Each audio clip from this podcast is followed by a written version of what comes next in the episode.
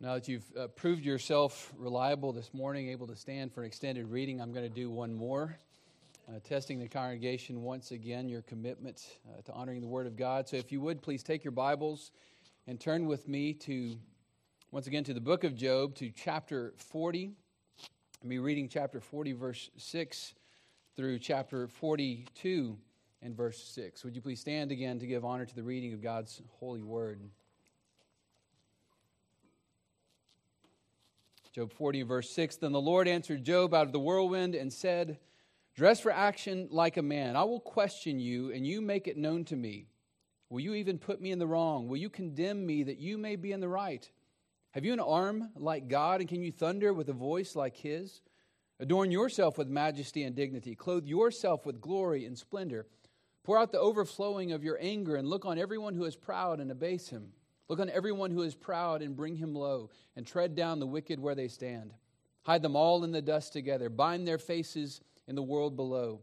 Then will I also acknowledge to you that your own right hand can save you. Behold, Behemoth, which I made as I made you. He eats grass like an ox. Behold, his strength is in his loins, and his power in the muscles of his belly. He makes his tail stiff like a cedar, and sinews of his thighs are knit together. His bones are tubes of bronze, and limbs like bars of iron. He is the first of the works of God. Let him who made him bring near his sword, for the mountains yield food for him, where all the wild beasts play. Under the lotus plants he lies, in the shelter of the reeds and in the marsh. For his shade the lotus trees cover him, and the willows of the brook surround him. Behold, if the river is turbulent, he is not frightened. He is confident, though Jordan rushes against his mouth. Can one take him by his eyes or pierce his nose with a snare?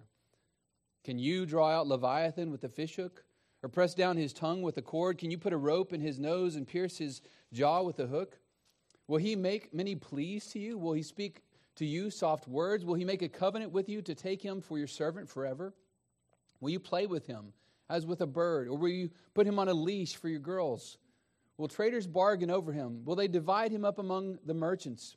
Can you fill his skin with harpoons or his head with fishing spears?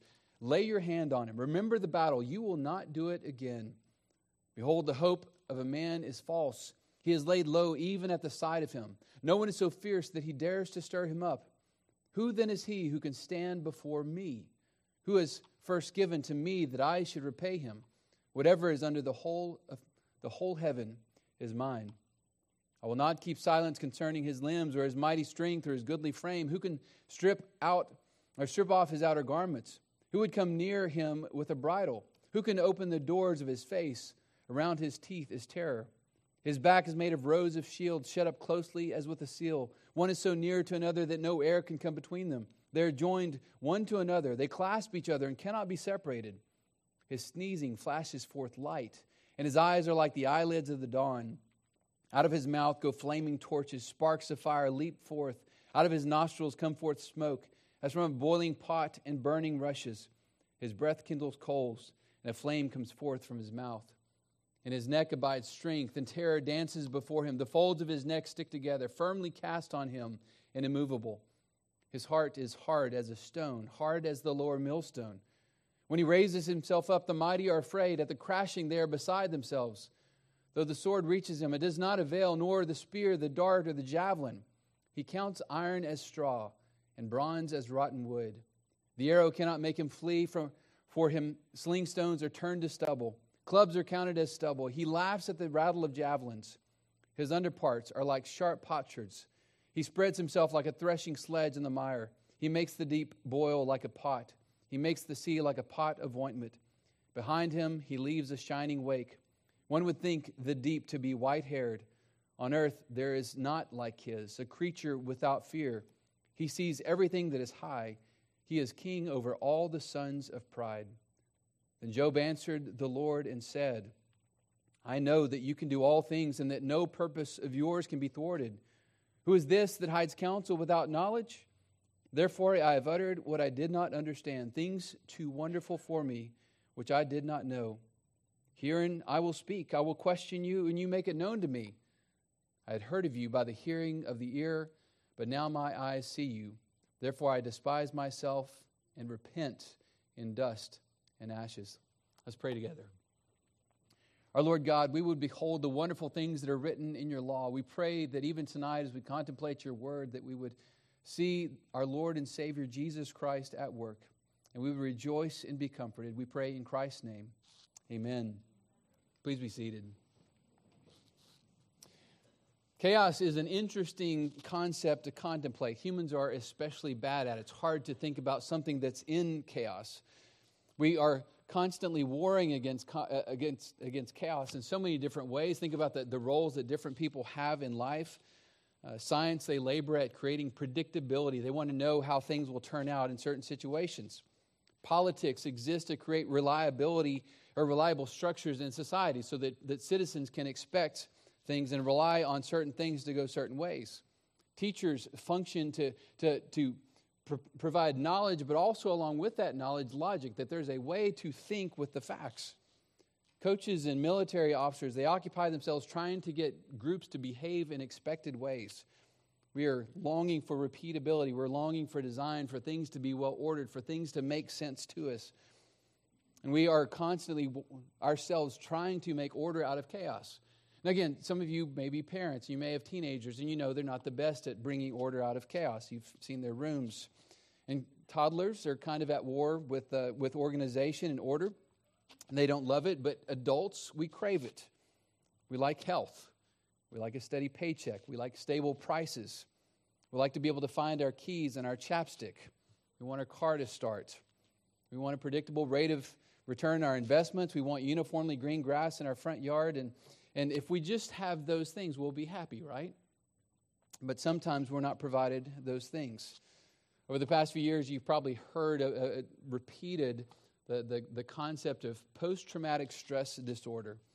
PTSD. It's, it's become a societal fixture almost, and it could be overused, but there is something to when your world is radically turned upside down that it changes your expectation for everything in your world. And in some ways, it can make it miserable because you don't know what to expect is coming. Shock is real. Losing confidence in how things are supposed to be is real. Figuring out the next move is difficult when you're not sure if your next move will result in what you think it would have days before. This is true with societal woes. It's true with the death of a spouse. It's true with the loss of a job. It's true with the onset of chronic illness. It's true with dealing with a child's disability that all of these things come into our world and, and, and they, they change what we thought was the plan, what we thought was the way things were going to work. And, and it makes everything thereafter hard. These are daily occurrences that happen to believers as much as to unbelievers. And sometimes we will enjoy the blessings of obedience. We do the right thing and we, we see the smile of God upon us. But sometimes, even as part of God's design for us, when we look in the scriptures, we understand that by doing the right thing, we may invite persecution. By, by making the right choice and taking the right stand, we may invite others to, to bring harm to us.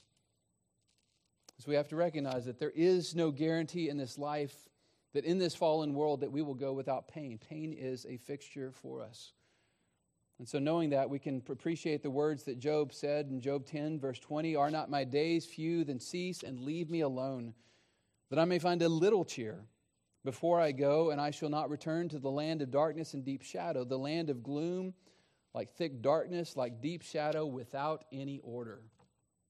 Chaos, where light is as thick, is as thick darkness. Job said that because despair had taught him to give up on every bit of order that he knew. All those things that he had enjoyed in his life, his prosperity with his, with his animals and with his crops, his, his wonderful children, the wealth he had, the respect he had in the world, the wisdom that he exercised for the benefit of others, all of those had come to nothing. They had, they had all been lost in a moment and for no known reason. And hearing that and appreciating that, that, that what despair does to us when, the, when order is lost can help us come looking and digging in this chapter to find out, in these chapters, to find out exactly what, what God has for us and to find out how Job is moved in the way in which he is. Again, you remember the story. He was a righteous and a godly man, loved and respected, and all of it was lost because of a conversation, a few conversations that took place in the court of heaven.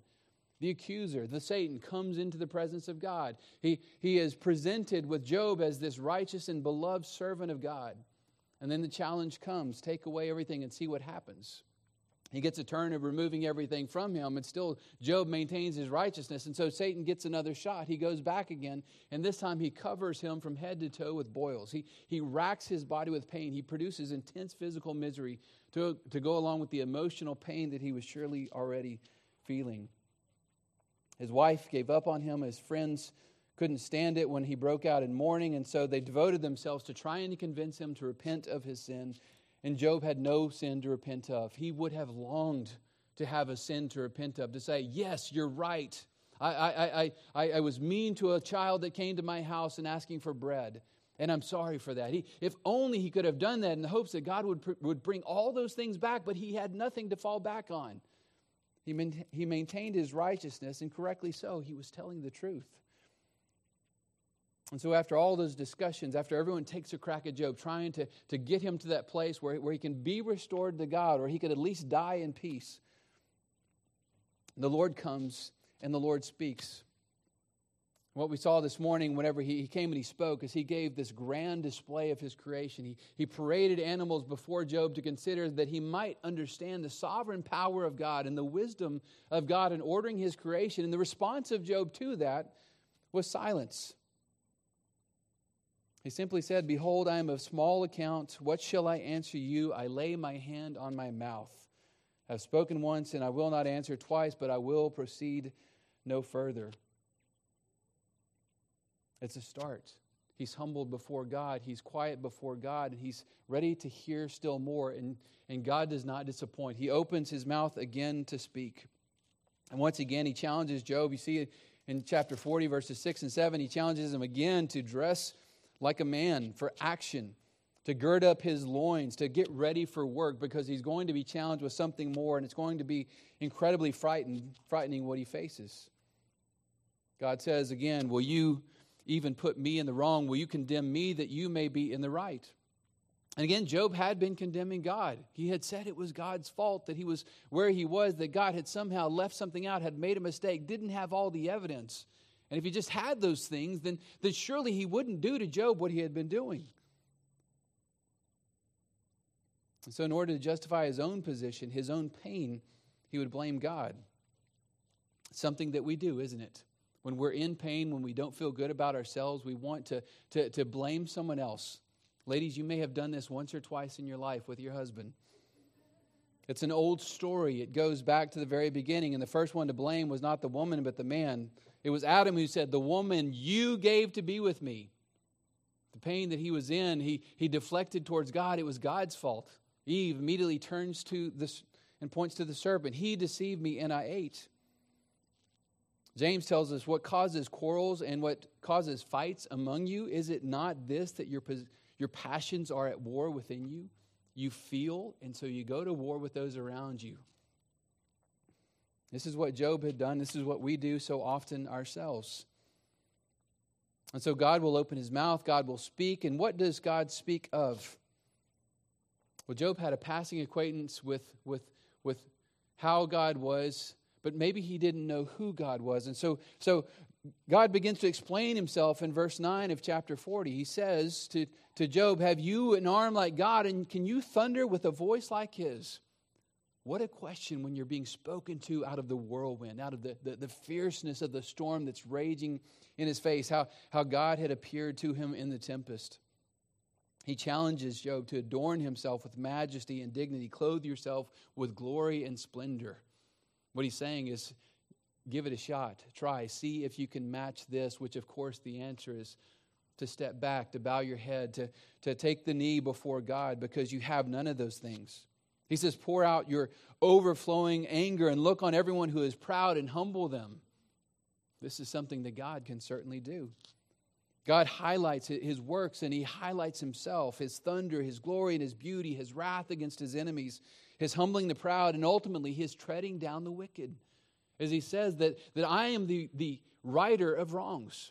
Those that, that, that, that go outside themselves, that lose the place that they are, where I've placed them in creation, as I've ordered all these other things, those that step out of the bounds, I am the one to correct them.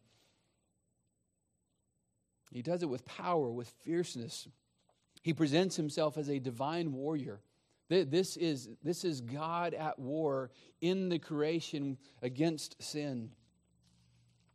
It's not empty boasting. This is God speaking in power, literally thundering. This is a Mount Sinai kind of experience that Moses has, only it's directed at, at Job himself. And so God presents himself in those opening verses, but then he turns in a different direction. Which direction does he turn? He, he, he turns now towards these creatures.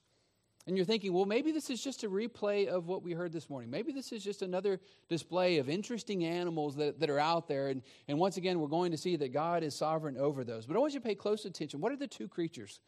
We meet one in verse 15 of chapter 40. He says, Behold, behemoth, which I made as I made you. And then down in chapter 41, the opening verse, he says, Can you draw out Leviathan with a fishhook or press down his tongue with a cord? What are these two creatures? Well, you may have been listening carefully. And you're trying to, you know, there's some debate about these. These are actually the kind of the most intriguing part of the book of Job is what are, what's going on with, with these two animals that, that God is displaying again for Job. And if you're like me, you probably have come to the conclusion, you know, that that first one, kind of among the reeds and the marsh, this really big thing in the river, it's got to be a hippopotamus, right? So you just nod your head, say you were thinking that right. And that other one you're, you're, you're, looking at and going, well, this is another you know creature in creation. You know, it's got this this this frothy wake behind it and thrashes about in the mud. That's a crocodile. I, I know a crocodile when I see one. That's, this is this is you know reptilian for sure.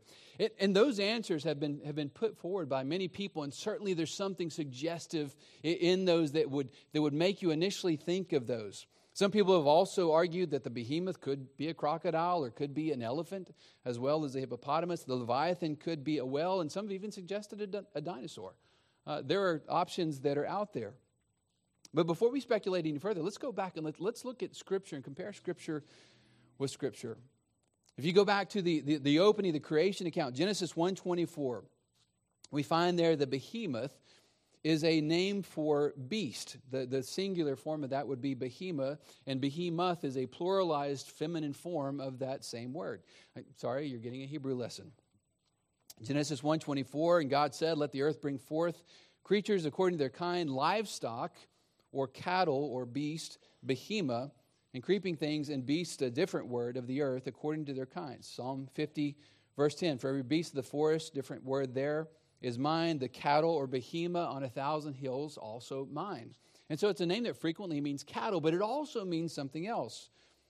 In Deuteronomy 28, verse 26, he, God's speaking about the consequences of, of, of sin among his people, and he says, And your dead body shall be food for all the birds of the air and for the beasts of the earth. And there shall be no, no one to frighten them away. There, the beasts are pictured as these devouring creatures that come in and scavenge the bodies that are lost because they died for their sins.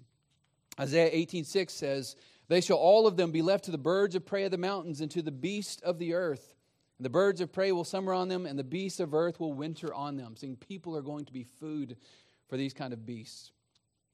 Interestingly, back in Job chapter 12, there was a testimony Job's answer to his accusing friends, and he said this in Job 12 7 But ask the beasts, the same word as behemoth, and they will teach you, the birds of the heaven, and they will tell you. He, he alludes to the same Hebrew word, the, the behemoth, but there he's speaking of a plurality of these animals. But now go back to our passage. Genesis 40, verse 15, or uh, Job 40, verse 15. He says, Behold, behemoth which I made as I made you, he, singular masculine, eats grass like an ox. And so now you have there this animal that, that is being referred to in this plural form, this, this kind of form that indicates a sort of a largeness, but at the same time it's, it's pictured as a singular kind of animal.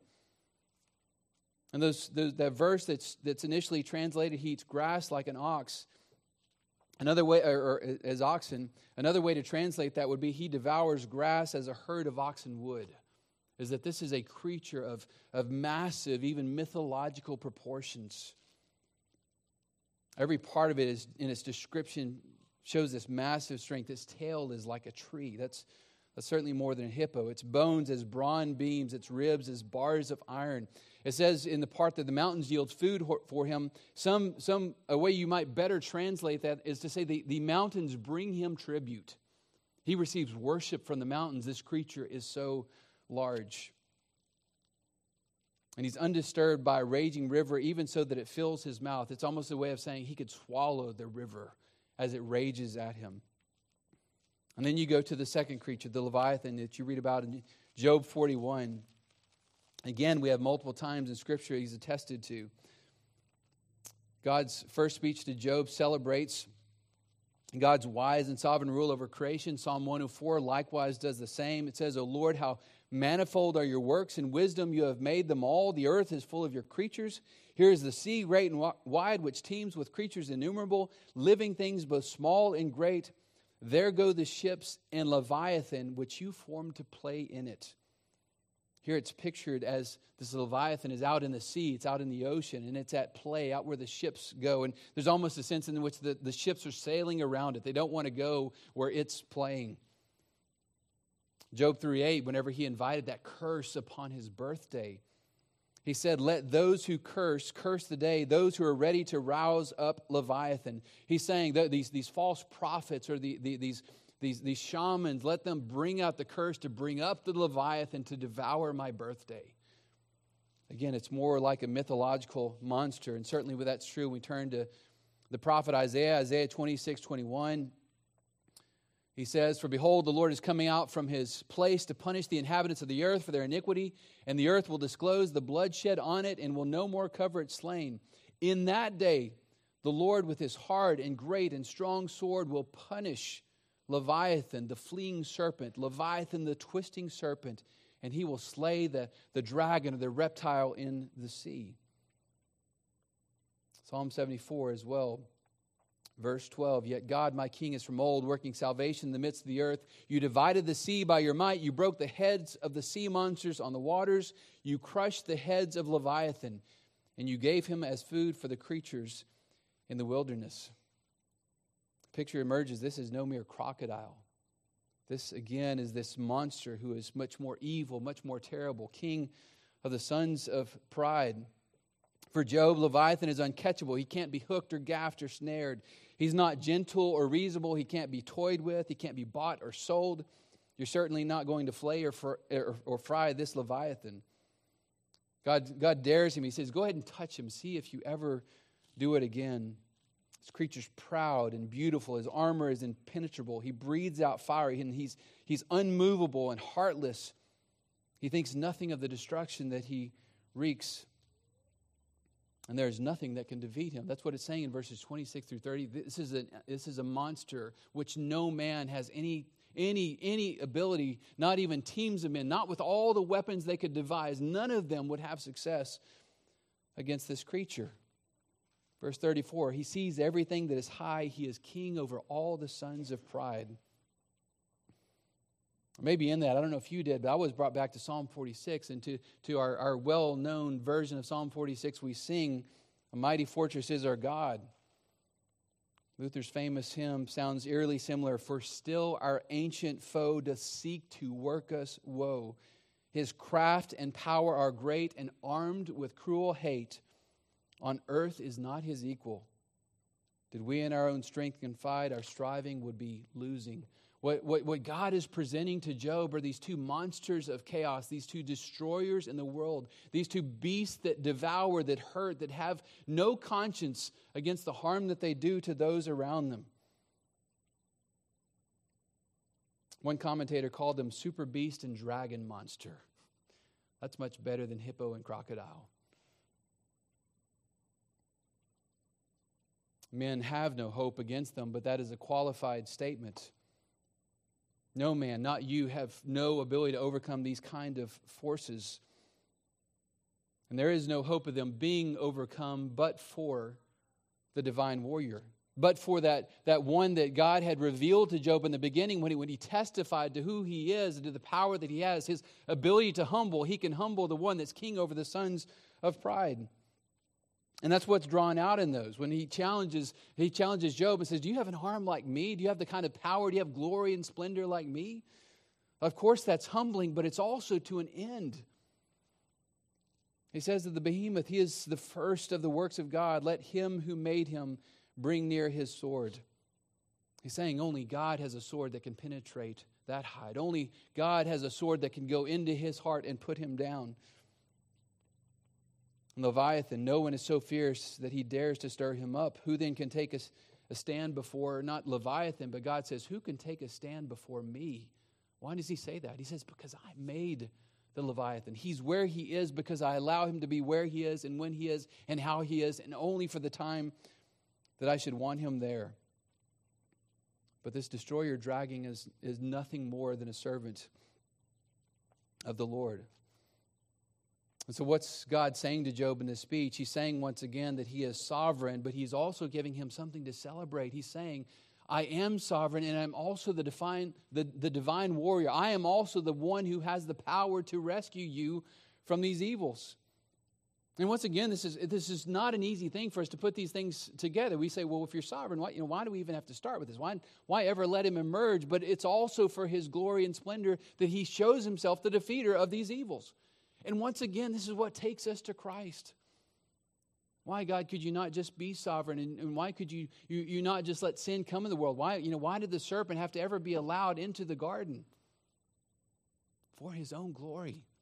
For his own glory through his Son, the Lord Jesus Christ, who had come as our divine warrior and rescuer.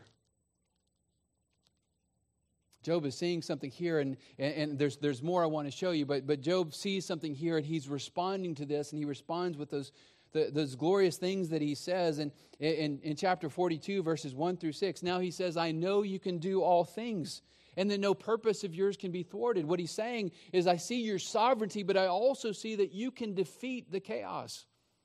I see that you have a plan, that this is going somewhere, that you're ultimately going to be victorious. Remember, Job had never questioned God's sovereignty. Everyone in this book was a sovereignty man. They all believed that God was on his throne. And the question was, was he paying attention? Did he see? Did he know? Did he care? And God is saying, yes, all of those things. I am seeing, I know, and I care, and I'm working, and I have a plan, and I'm going to rescue you. Job recognizes the silliness of what he said and results in a new attitude. He, he changes. He points out, God said, Hear, and I will speak. I will question you, and you make it known to me. And Job responds, I heard of you by the hearing of the ear, but now my eye sees you. Therefore I despise myself and repent in dust and ashes. Job is at a new place. He was humbled before, he was humbled in silence before, but now he has wisdom that he didn't have before. And he has seen something. He's seen God at work. He sees that he's going to be rescued and that there's only one who can rescue him from those evil forces it's God Himself. And so he changes. He changes his thinking. He says, I can't be what I was before. I don't know if you've ever thought about this with the word repentance. It's, this is a, a great word. In the Greek, it's metanoia, which means to change meta, your mind, noia, your knowledge. And then in the English, repent the root word there is pent, as in pensive, as in I'm thinking hard about something. To repent to, means to change your thinking. Repentance is not just saying you're sorry. It's not just saying, I, I, I wish I hadn't done that. I feel really bad about it. It's saying, no, I thought wrong thoughts. I acted in wrong ways based on those wrong thoughts, and I'm now changing my thinking. Job has changed his thinking on who God was, he's changed his thinking on what God was doing. Job has had a glimpse. He's seen something that God is doing that we, we are given a better picture of in our new covenant context. I want you to jump way forward. Job is considered one of the oldest books in the Bible. I want you to jump way forward to one of the youngest, Revelation, the book of Revelation in chapter 11. I want to ask you do you recognize some characters here? Revelation 11, verse 7. And when they had finished their testimony, the beast that rises from the bottomless pit will make war on them and conquer them and kill them. There in the book of Revelation, we find this beast that comes up in order to destroy. And then turn over a chapter, Revelation chapter 12, verse 7. Now war arose in heaven, Michael and his angels fighting against the dragon. And the dragon and his angels fought back, but he was defeated, and there was no longer any place for them in heaven. And the great dragon was thrown down, that ancient serpent who is called the devil and Satan, the deceiver of the whole world. He was thrown down on the earth, and his angels were thrown down with him. And I heard a loud voice in heaven saying, Now salvation and the power in the kingdom of our God and the authority of his Christ have come, for the accuser of our brethren has been thrown down, who accuses them day and night before our God. Remember, the book of Job is filled with accusations accusing this righteous man of sin. And who was behind it all? It was Satan who was stirring it up. That, that serpent who was in heaven, who was there, had an audience with, with God before his throne. And now here he's pictured in Revelation as being cast down to the earth. He's lost that power, that voice, that audience in heaven, and is no longer able to do that. He's put into his place.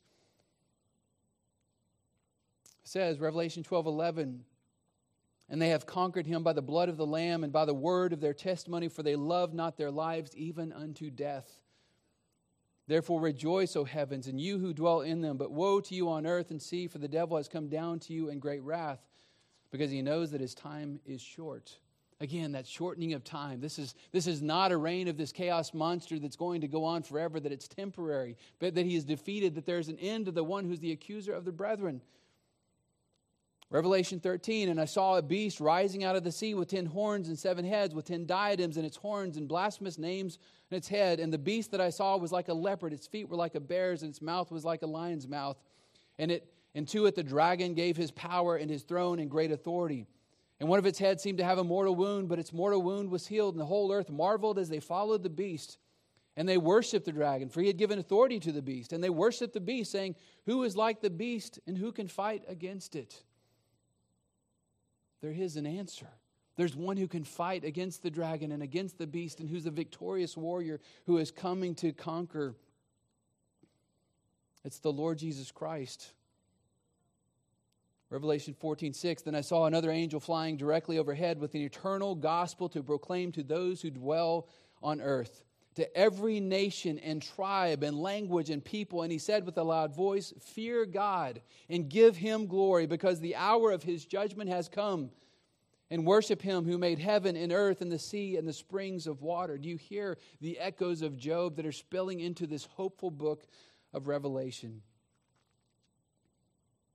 The beast, the serpent, dragons from the land, the sea, the the ones that was feared and worshiped by man, given permission to wreak havoc and cause untold suffering and time. This is the story of the book of Revelation, and we know how the story ends.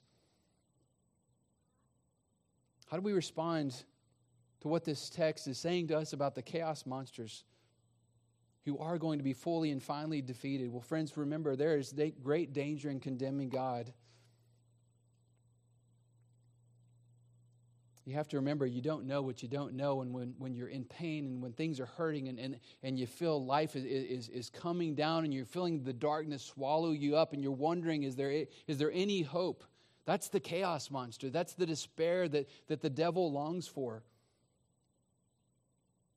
In the book of Job and the book of Revelation both testify to terrible evils taking place in this world, evils that are beyond your ability to defeat. But it's only there by the permission of God, and it's only there for the timing of God, for the extent that He allows, and it's only going to be there until the time He, des- he desires to completely remove it from us.